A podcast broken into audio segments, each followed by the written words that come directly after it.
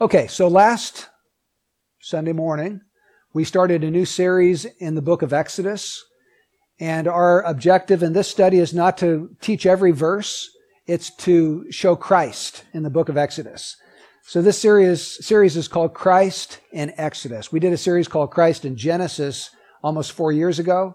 And then we did a study in 2 Timothy, and then we worked our way through the book of Luke. So almost four years later, we're getting back to the Old Testament, and we're going to do some studies in Exodus. And I, I love to go back into the Old Testament to see the pictures of Christ. They reveal so much to us about him.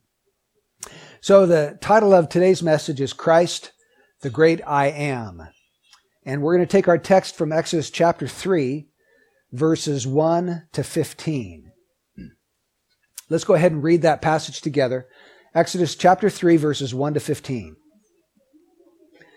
Now Moses was pasturing the flock of Jethro, his father in law, the priest of Midian, and he led the flock to the west side of the wilderness and came to Horeb, the mountain of God.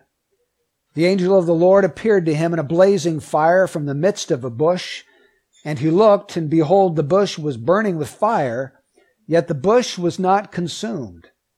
So Moses said, I must turn aside now and see this marvelous sight, why the bush is not burned up. When the Lord saw that he turned aside to look, God called to him from the midst of the bush and said, Moses, Moses. And he said, Here I am. Then he said, Do not come near here.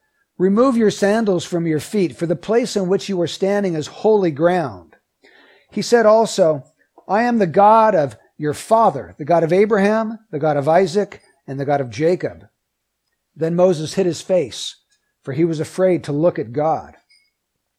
The Lord said, I have surely seen the affliction of my people who were in Egypt, and have given heed to their cry because of their taskmasters, for I am aware of their sufferings.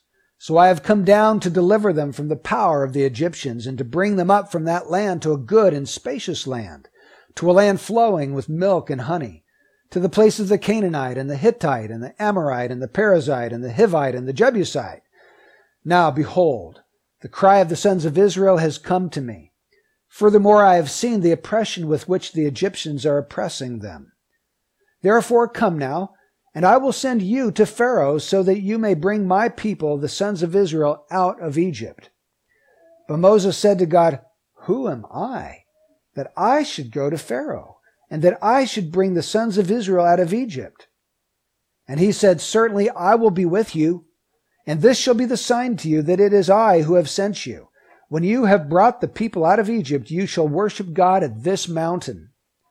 Then Moses said to God, Behold, I'm going to the sons of Israel, and I will say to them, The God of your fathers has sent me to you.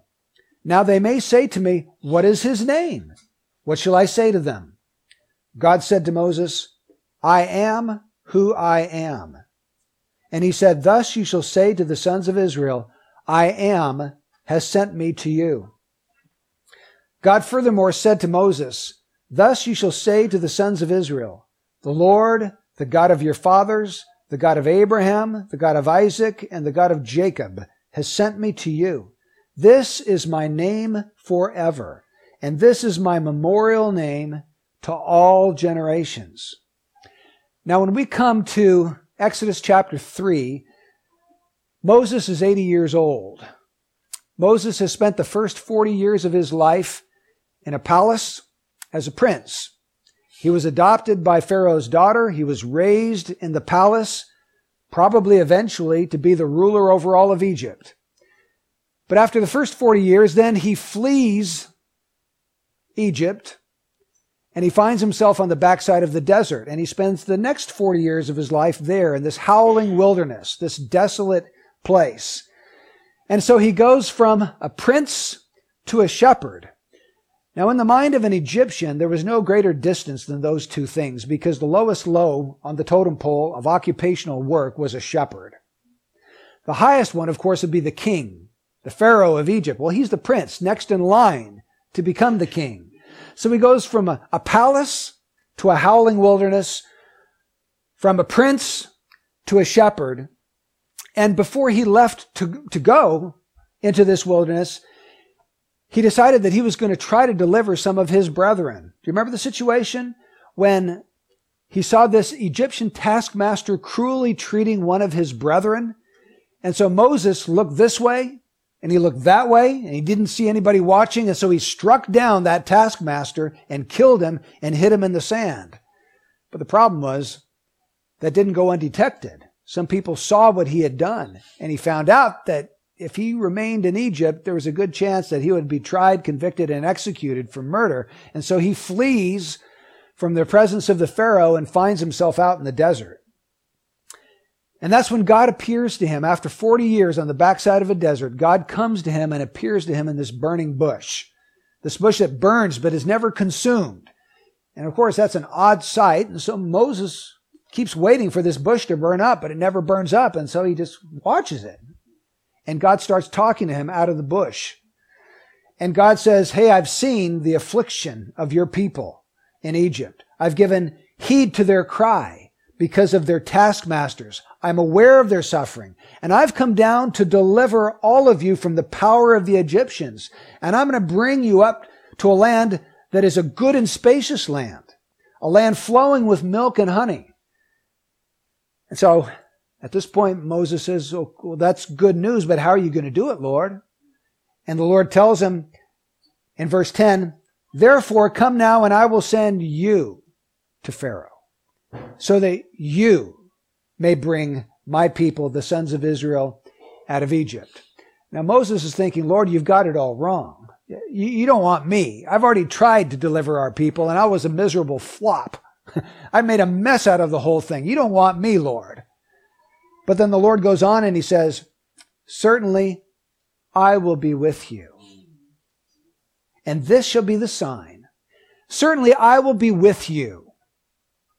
See, the real question is not, who am I? But the real question is, who is with me? That's the issue. Moses at one time probably felt very powerful, very self-sufficient. He was the prince after all of Egypt. Very confident in his own strength and abilities. But at this point, he's lost all confidence in himself. He tried to deliver his people. He made a mess of things. Now he's been out on the backside of a desert 40 years in the lowest of all occupations. And that's when God comes to him in his humble state.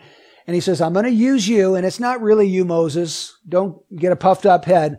I'm going to be with you. And that's going to make all the difference in the world. God gives him this impossible task, right? I mean, here's two to three million people. They're slaves. God says, I'm going to take you and I'm going to use you to deliver these vast numbers of people out of Egypt and make them my own people. And Moses is just shaking his head, Lord, you got the wrong guy. I, I, I'm no good. I, I've tried that. I, I can't do it, Lord. But I will be with you. And it reminds me of another impossible task. Remember when Jesus addressed the 11 apostles after he rose from the dead? And he told them, all authority in heaven and on earth has been given to me. Go therefore and make disciples of all the nations. I mean, if you were one of those 11 apostles and the Lord, I want you to go and make disciples of all the nations. In other words, go into every part of the world and make disciples. Sure, Lord, no problem. Piece of cake, Lord. You know, you know, you're thinking that's just impossible. Lord, you're, you're giving us an impossible task. But he follows that up by saying, and lo, I am with you always even to the end of the age. So the presence of Christ with us makes up for this impossible task that he gives to us. And you might be feeling the Lord has given you an impossible task. You just, Lord, I, I can't do what you've called me to do. But remember that he will never leave you. He will never forsake you. You're in the same position that Moses was. You're in the same position the 11 apostles were in. God has called you and he's commissioned you to do his will. And he, you can do that because he is with you and he will empower you. Now, when we come to verse 13, we are really treading on holy ground. Remember, God told Moses, take your sandals off because you're walking on holy ground. Well, when we come to verses 13, 14, and 15, we are really, as a church this morning, treading on holy ground because we are introduced to the name of God here. The name of God. And you know, today when we name our kids, it's really not that big of a deal. We, we like a certain name. You know, it seems to go, the first and, and the middle name seems to go together. Okay, well, let's call him Julie Ann or Rosemary or Brian David. That sounds good. But in Bible days, they didn't do that. When parents were going to name their kids, they looked for a name that had significance and meaning for that child. And sometimes God would give a name to somebody. He took the man Abram and he changed his name to Abraham. Abram means exalted father. Abraham means father of a multitude because that's what God was going to do in Abraham's life. He took Simon, which means basically shifting sand, and he said, I'm going to call you Peter, the rock. Shifting sand to the rock. Why? Because that's what God was going to do in Peter's life. He was going to change him.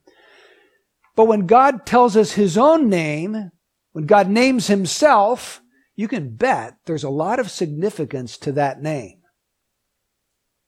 Because God isn't just doing this for no reason. God is naming himself so that we would see his glory.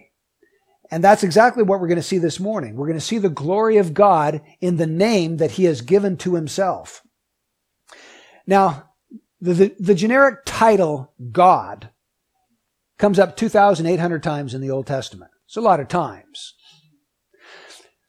But the name of God here, L-O-R-D, Lord, all caps, that name comes up 6,800 times, 4,000 more times than the generic term God. This is the name God wants to be known by. God is saying, I'm not just some kind of a generic deity. I'm a specific person with a specific name that tells about my character and my attributes and my mission. And you need to understand me. To understand me, you need to understand this name that I have given to myself. Now, actually, this name was considered so holy by the Jewish people that they could not and would not pronounce it. In fact, if you were a scribe and you were uh, copying Old Testament scriptures and you came to any of the places where God's name was included, they would not put the vowels in between the consonants. They would leave them out because they thought it was too holy for any mortal person to pronounce the sacred name. And so down to this day, we do not know how to pronounce the name of God. All that has been given down to us through the centuries are the consonants, which are Y-H-W-H. They call that the tetragrammaton. Y-H-W-H. And some people said the way to pronounce it is Jehovah. And others say, no, no, the way to pronounce it is Yahweh. Nobody really knows for sure. All we have are the consonants of the name. But within those four consonants, God has revealed something about himself because YHWH, the basic core meaning of those consonants is, I am who I am. Or if you want to give God a nickname, you want to shorten it, I am. That's God's nickname. That's his name for short. His name is I am. now, we're going to get into some really deep waters today. Things that I don't pretend to be able to communicate because I can't understand them. They're, they're too deep for me. Probably they're too deep for anybody, but we're going to try to go deeper today. Theologians call this theology proper. Ever heard that title? Theology proper. And You say, Brian, uh, don't talk to me about theology. I'm not a theologian. I'm just a regular, ordinary Christian. But did you know that every single Christian should be a theologian? What does theology mean? Now you can figure this out. What does theos mean? God. What does ology? What does logos mean? It means the knowledge of or the study of God. If you're a Christian, don't you want to study God? Don't you want a knowledge of God? Jesus said, this is eternal life that they may know thee, the only true God. The knowledge of God is eternal life. Every Christian is a theologian. Uh, you're either a bad one or a good one, but we all are trying to study God, right? And theology proper is the highest form of theology because in theology proper, we're studying the person, the attributes, the nature of God himself. The greatest being in the universe. We're studying him. Now, ecclesiology, that's one branch of theology. That means the study of the church. Soteriology, that means the study of salvation. Pneumatology, that's the study of the Spirit. Hamartiology, the study of sin. But we're not dealing with those peripheral branches. We're talking about the, the study of God's person himself. That's theology proper. That's what we mean by the attributes of God. What is God like? Who is he? That's the question that comes to us, and God's name helps us to understand the answer to that question. Now, nobody's ever going to be able to plumb the depths of the knowledge of God. We never will. I don't think we'll ever even understand the totality of God, even in heaven. In fact, it's likely that we will continue to learn more and more about God through the ceaseless ages of eternity when we're with Him in heaven. I think that'll be one of the things that'll make heaven so exciting and we're not sitting on clouds strumming a, a, harp forever and singing the same tune and getting totally bored with it. We're going to be learning about God and going deeper with God. And the Bible also says in the book of Revelation, we're going to be serving God. So heaven's not going to be boring. And there's going to be a new earth. We're not going to be on clouds. We're going to be on a new earth, a, physical, redeemed, resurrected planet. and we're going to be loving God and worshiping God and serving each other and working and all kinds of great, wonderful things. It's going to be kind of like this life without all the sin and all the misery and all the suffering. But anyway, I got off on, I didn't intend to go there. Anyway, um, Revelation, I'm, I'm sorry, Romans 11, verse 33 says this, Oh, the depth of the riches, both of the wisdom and knowledge of God. How unsearchable are his judgments and unfathomable his ways. Now, think about those two words. Unsearchable and unfathomable. Now, unfathomable means you can't plumb the depths. If you're an, an oil miner, you're, you're, you're taking that you're going down the shaft and you're going deeper and deeper and deeper, but unfathomable means you can't get down far enough. You can never reach the bottom.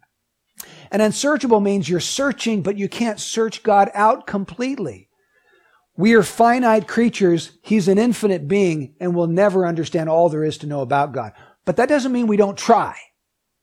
And that doesn't mean we can't go deeper in this life. Because Peter says, grow in the grace and the knowledge of the Lord Jesus Christ. We can grow in our knowledge of the Lord Jesus Christ. So what I'd like to do this morning is take the name of God, I am, and look at four implications of that name. God names himself for a reason. Why? Well, because he wants to reveal something about himself. And there are four things that we can learn about God from that name. Number one, God is there. If God says, I am, that means that God exists. Right? But you say, Brian, that is so obvious. Why do you even mention it? you know, of course God is there. Well, the reason I mention it is because so many people live as though God doesn't exist. Now, they may profess to believe in God, if you go out in the streets and you ask people one by one, do you believe there's a God? Most people will say yes. Only about maybe 3% of the population would say, no, I don't believe there is a God. 97% believe in some form or fashion of God. But most of those people that you would um, ask that question, they would live as though God doesn't exist. They would live like an atheist. And so it's an important question for us to ask. Let's say that you're visiting a foreign country and the king of that country discovers that you're in his realm. And so he invites you to a very special banquet, you and your whole family. And so you show up at the banquet, but you don't look at the king. You don't shake his hand. You don't address him in any way. You don't talk to him. You head straight for the food line. and you fill your plate up and you eat till your heart's content. And then when you're done, you leave and exit out that door without ever saying a single word to the king who invited you. That's what it's like for people to profess to believe in God, but to live for their own desires and their own pleasures and not to consult Him. Do we really consult God about everyday decisions that we make? That's living like God does exist. If He exists, then I ought to ask Him about these decisions. Lord, how should I spend this money? Where should I live, Lord? What church should I go to? How should I spend my free time? You know, that, that's living like God does exist. We should, we should spend our time trying to get to know this God, talking to this God, worshiping this God, communing with this God, walking in fellowship with this God. But most people don't do that. Most people are not interested in really sincerely trying to find out God's will in doing it because that would mean they can't do their own will. Remember what Jesus said? Not everyone who says to me, Lord, Lord, shall enter the kingdom of heaven, but he who does the will of my Father who is in heaven. The will of God is what's ultimately important, not your own will, your own desires. It's God's purpose, God's glory, and God's will that should be uppermost in our hearts. So let, us in our minds, in our imaginations, let's fast forward to Judgment Day. And you've got billions of people there. And God talks to that group of people that said that they believed in Him. And He said, You said that you believed in me, right? Oh, yes, Lord. We did believe in you. And so God asks the question, well, don't you usually give more respect and esteem and admiration to that person who is most beautiful and most honorable and most glorious? Well, yes, yes, that's true. Well, then why did I have such an insignificant place in your life? Why did my existence not really seem to make any difference in your life at all? And I think that'll be an honest question that God will ask people. It doesn't matter if you profess to believe in God. Jesus will say to a great multitude, I never knew you. Depart from me, you workers of iniquity. You didn't do the will of my Father. You did your own will. You pursued your own dreams, your own pleasures. I think most people who say they believe in God give TV and their cell phones a hundred times more attention than they do to God. Video games, you just fill in the blank. That God is not uppermost in their affections or uppermost in their thoughts. You know what the Bible says about atheists? Psalm 14 verse 1. The fool has said in his heart, there is no God. Now that's what the Bible says about an atheist. He's a fool. How would he be a fool for not believing in God? Well, it's because he knows there's a God, but he refuses to admit it. Romans chapter 1 tells us that. When Paul was writing Romans 1, he comes down to verse 18 and he says this For the wrath of God is revealed from heaven against all ungodliness and unrighteousness of men who suppress the truth in unrighteousness. The word suppress means to hold it down. It's the picture of the older brother who stuffs his little brother in the garbage can and puts the lid on and sits on it. He's holding him down so he can't get out. These people are holding down the truth. They don't want the truth to get out. Well, who are they? He says, because that which is known about God is evident within them, for God made it evident to them. Now, that's what the Word of God says. God made it evident to all the world that he exists. Verse 20. For since the creation of the world, God's invisible attributes, his eternal power and divine nature have been clearly seen, being understood through what has been made so that they are without excuse. Basically, what Paul is saying here is that creation is God's testimony to his existence. And everybody who has an eye that can see can look around and they can see trees and mountains and sun and moon and they can see everything God has made. And that's God's clear witness that he exists. And so people that say, now I just don't believe there's a God, they may not realize it, but they're lying because deep down in their heart of hearts, they know there has to be a God. I mean, you'd have to be an, an idiot not to. If you look around, how, how can this stuff just, just appear out of nowhere? In our missional community, we watched these videos that just made it so clear that God is the creator of all things. You see, God exists, and the reason people are holding down that truth and suppressing it is because they don't want to admit that they're accountable to God. And they don't want to believe that one day they're going to have to give an account and receive an eternal sentence of either everlasting heaven or everlasting hell. And he'll be the one that makes that determination. So God is there. That's the first thing that I am teaches us. Number two, God is eternal. God is eternal. Now this thought blows my mind when I think about it. I can't think about it very long because I just, it just, it's too big for my idea to, to grasp this concept. But try to imagine a being who never began to exist. Okay? He was always there. How? You know, the little kid says, where did God come from? Who made God, mommy? And you think, well, nobody did. That's the Bible answer. God didn't come from anywhere. God has just always been there. And they say, well, how, mommy? and I don't know. That's just the way God is.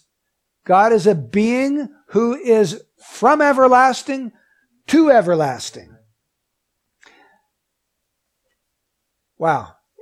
Eh, see, the reason why that's so hard for us is because we have no categories to understand a being like that. Every person we know had a beginning right? Every animal we can think of had a beginning. Every plant had a beginning. Everything that we can see around us had a beginning. But, but God never had a beginning. That's just his nature. And we think in our minds, well, everything has to start somewhere. You, you can't just always be there. No, that's not true about God. God was always. Psalm 90, verse 2, teaches us about the nature of God. Before the mountains were born, or you gave birth to the earth and the world, even from everlasting to everlasting, you are God. It says, before the mountains were ever here, before you created the world, the earth, from everlasting to everlasting, that's your nature. You're God. Or Psalm 93, verse 2. Your throne is established from of old. You are from everlasting. In Genesis 21, when Abraham was going to plant a particular tree, we have this interesting statement. It's Genesis 21, verse 33.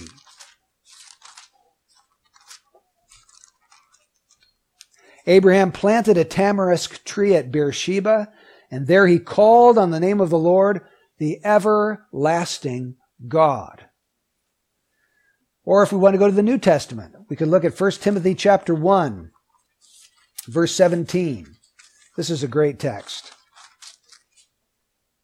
Now to the King eternal, immortal, invisible, the only God, be honor and glory forever and ever. Amen.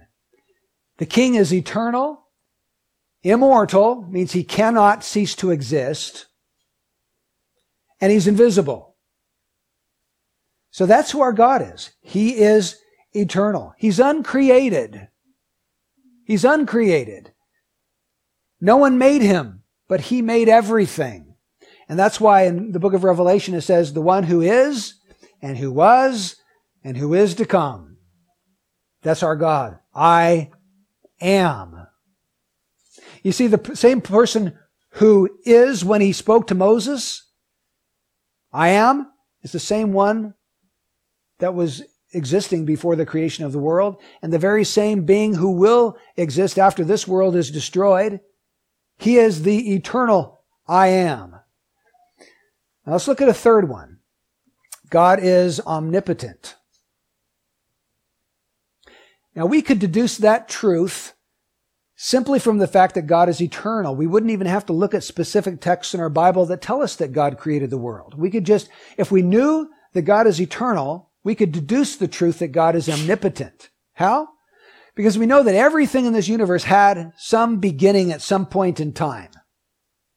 If that's true, and God has never had a beginning, then the only power that could have brought everything else into existence was God.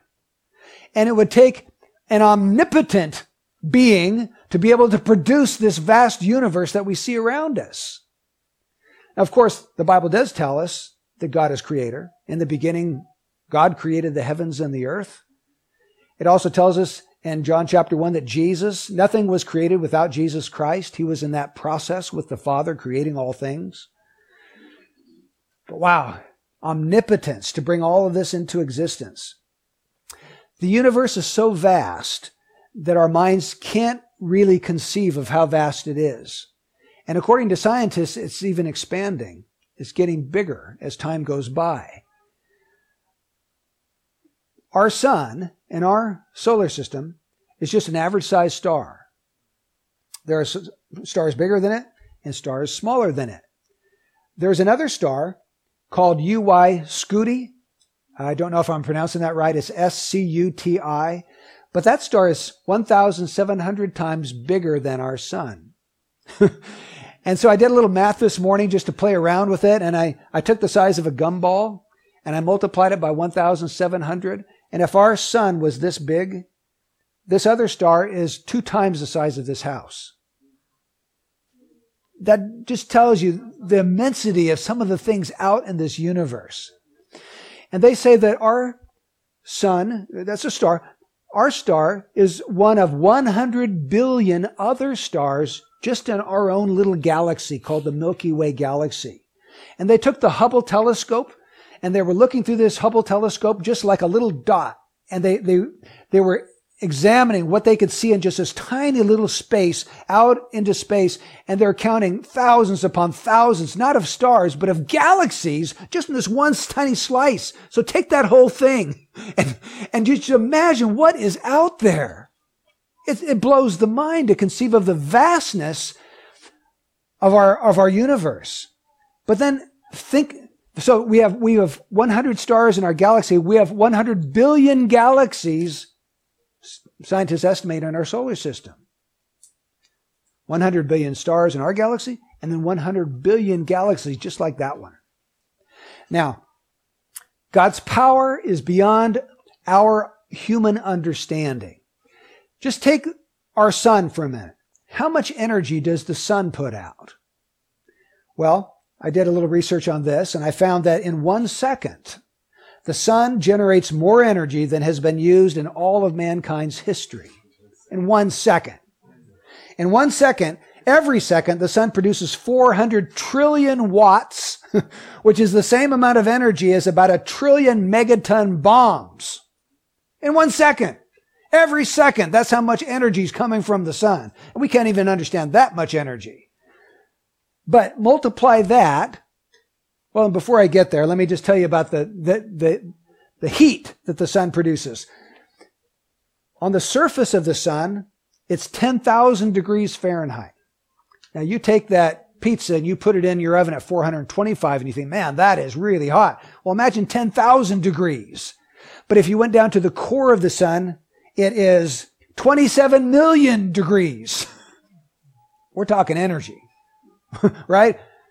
but then multiply the energy of just our sun by 100 billion other suns and multiply all of that by 100 billion other galaxies. And you're just starting to scratch the surface of how much power God has. We, we can't understand it. It goes beyond our understanding.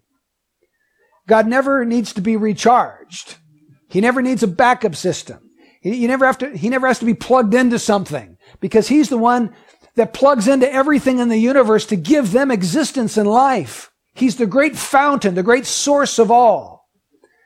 God is omnipotent. And that all comes from this I am statement because if it's true that God is, that means he's eternal. That means that everything else came from him and he had to have the power to do it. And then number four, God is immutable. And this is a word we don't use much, so let me explain that word. You understand what a mutation is? Like in science, when you're in high school, they talked about mutations. That's when a living being experiences a change in its essential being. It changes from one thing to another. So immutable means unchanging. So when we say God is immutable, what we, what we mean to say is God does not change. God is the same. He remains the same. He's always the same. God did not tell Moses, this is my name. I was. I used to be. And he doesn't say to Moses, I will be. He doesn't say, Moses, you know, I was. You should have seen me in my prime. 50,000 centuries ago. Man, could I do a lot back then. and he doesn't say, Moses, I am evolving into a higher God being. Just stick around and wait for another 50,000 centuries. You're really going to see me do some stuff then when I evolve. No, he simply says, I am. I, I am then, I am then, I am now, I just am. I'm always the same being. Malachi chapter 3, if you want to find it, it's the last book of the Old Testament. Listen to what God says in Malachi 3, verse 6. For I, the Lord, do not change. Therefore, you, O sons of Jacob, are not consumed. If I did change, I would consume you. But because I don't change, that's why you're not consumed. Because I am a gracious God. If I could change from being gracious to ungracious, I would consume you. But Thankfully, I'm, I'm immutable. I do not change.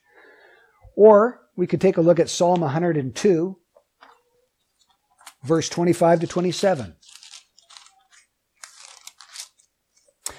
Of old you founded the earth, and the heavens are the work of your hands. Even they will perish, but you endure. And all of them will wear out like a garment. Like clothing, you will change them, and they will be changed. But you are the same and your years will not come to an end. See, both God's eternality and God's immutability are wrapped up in this statement there of the psalmist. God is never going to come to an end, and God will never change. We also have this in the New Testament. James, chapter 1, verse 17. Every good thing given and every perfect gift is from above coming down from the Father of lights. Now notice this, with whom there is no variation or shifting shadow. So God is a great light and there's no shadow in God. There's no variation in God. God remains the same forever. Now, why would that be good news for us to know that God is immutable? Think about that. Is there good news in the fact that God doesn't change? Well, imagine a God who did change. You went to heaven and you got to heaven. When you got there, God was a loving, gracious Heavenly Father. But after 100,000 years, he starts changing and evolving and he becomes a cruel, mean tyrant who likes to afflict you. See, that's not good news, is it? but it is good news to know that the, the same God that you trust in now will be the same God throughout all eternity. Amen? That's good news. Now, let's, let's wrap this up, and I want to take you to the New Testament and show you the Lord Jesus Christ. Because remember, the title of this series is Christ in Exodus. So where do we see Christ in Exodus 3.14? Well, go with me to John chapter 8, verse 56.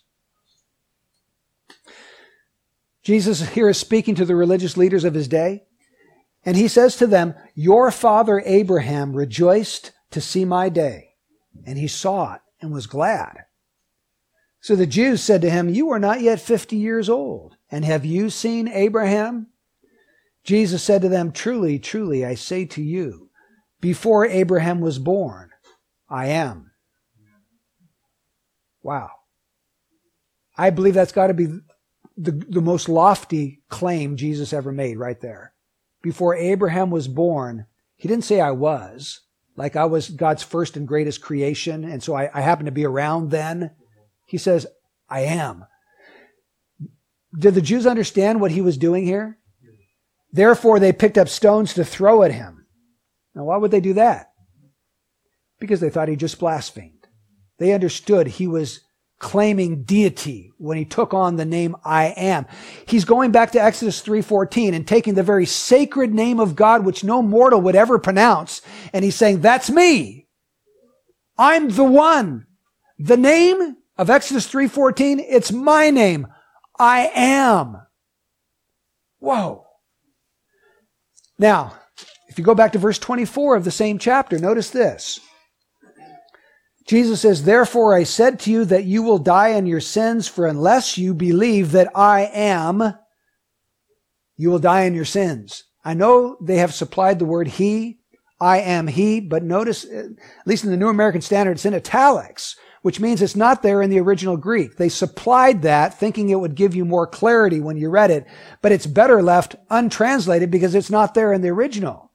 Unless you believe that I am, you'll die in your sins. That seems to me to be a claim that we must embrace the full deity of Jesus Christ to be saved.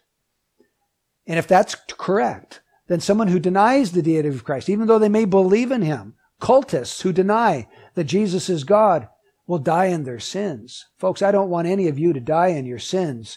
This is what Jesus claims about himself. Either we believe what he said or we don't. And really, there's only three options. Either Jesus was wrong about this or he was right about this. If he was wrong about this, there could be two options. Maybe he was lying. Maybe he was trying to deceive people. That's one option. Or maybe he wasn't lying. Maybe he really thought that he was God, but he was deluded like a crazy, insane lunatic. Those are two possible options. The only third option that I can come up with is that he was right. Either he was wrong or he was right. Now you have to ask yourself, do I think he was intentionally lying to delude people into following him? Does that, is that consistent with the rest of his life I see in the pages of scripture? Or is it consistent to believe that he was a crazy man, like the man who believes he's a poached egg, or he's Elvis Presley resurrected from the dead, or something nutty like that? Did Jesus give off vibes like he was just an insane lunatic? Well, no, not at all. He was the most sane person who ever lived. The only other option that we've got to us is that Jesus was right. When he said, I am the I am, he was telling the truth. And the only response to that is to bow low and worship. It's the only one. Now, if Jesus is Jehovah or Yahweh, however you want to say it, then number one, Jesus is there. We said God is there. Well, Jesus is God. Jesus is there. If that's true, stop living as if Jesus does not exist. Consult him when you make decisions. Ask him what he wants. Pore over his word and find out what he's already said to you in his word. Follow him. Spend your life seeking to get to know Jesus. Walk with Jesus and commune with Jesus. Live as though he does exist and like that matters to you, like it has a significance place in your life. Secondly, Jesus is eternal. Jesus did not begin to exist when he was born in Bethlehem. He has always existed. In the beginning was the Word, and the Word was with God, and the Word was God. He was in the beginning before anything else came into existence. He is uncreated. He's self-existent. And so don't fall into the trap of the cults who deny the deity of Christ. No, Jesus is not the spirit brother of Lucifer, as the Mormons claim. No, Jesus is not the greatest creation of God, as the Jehovah's Witnesses claim. No, Jesus is not just a great religious leader or a prophet of God. Jesus is Yahweh. That's what the Bible clearly expresses. We either accept that by faith or we reject the whole thing. I don't think you can have it part way. I don't think you can you can deny that and follow Christ. That's the claim he made. If you're going to follow him, you have to believe what he said about himself. He's eternal. Number three, Jesus is omnipotent. Now that's good news because he's able to do whatever you ask him. But he always put a caveat on that, didn't he? He said, if you ask anything in my name. Now we've seen that a name of an individual means the nature of that individual. Anything that you ask God, see, saying in his name is not a way of just signing out when, when you're over and done. 10 4, good buddy, over and up. You know, I'm done with my prayer. That's not what to pray in Jesus' name means.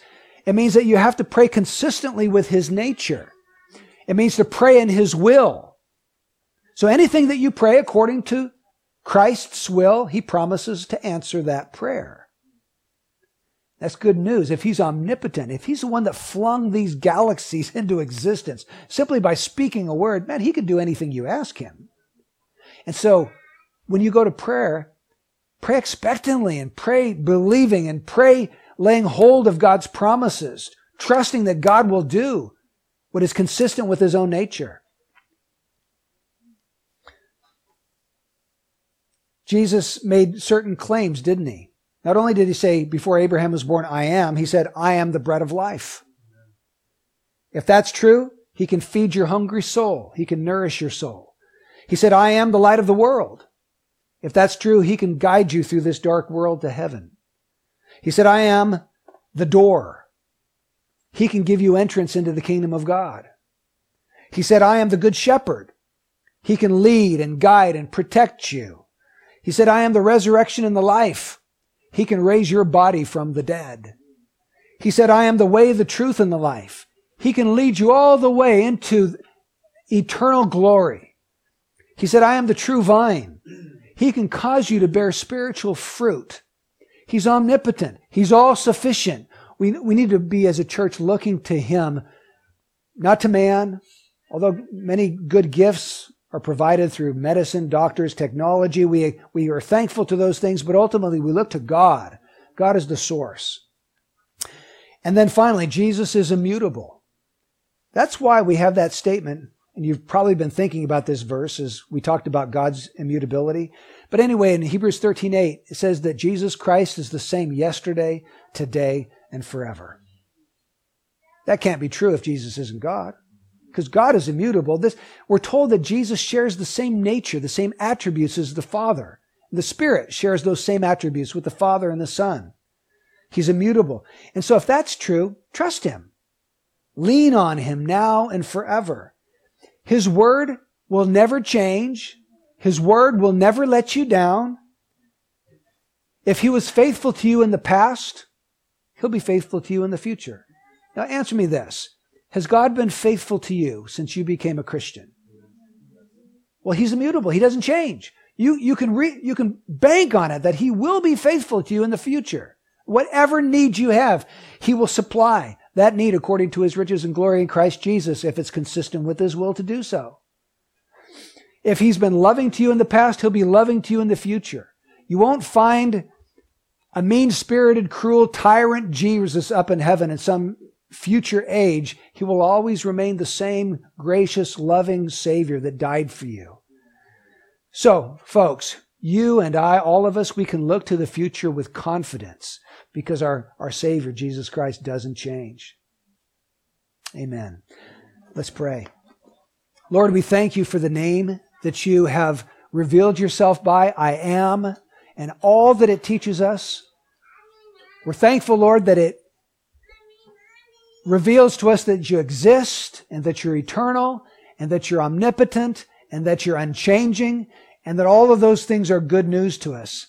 And we pray, Lord, that that would shape our identity, that we would find ourselves trusting in you more and more and walking with you closer and closer and getting to know you deeper and deeper and growing in the grace and knowledge of our Lord Jesus Christ. It's in his name we pray. Amen.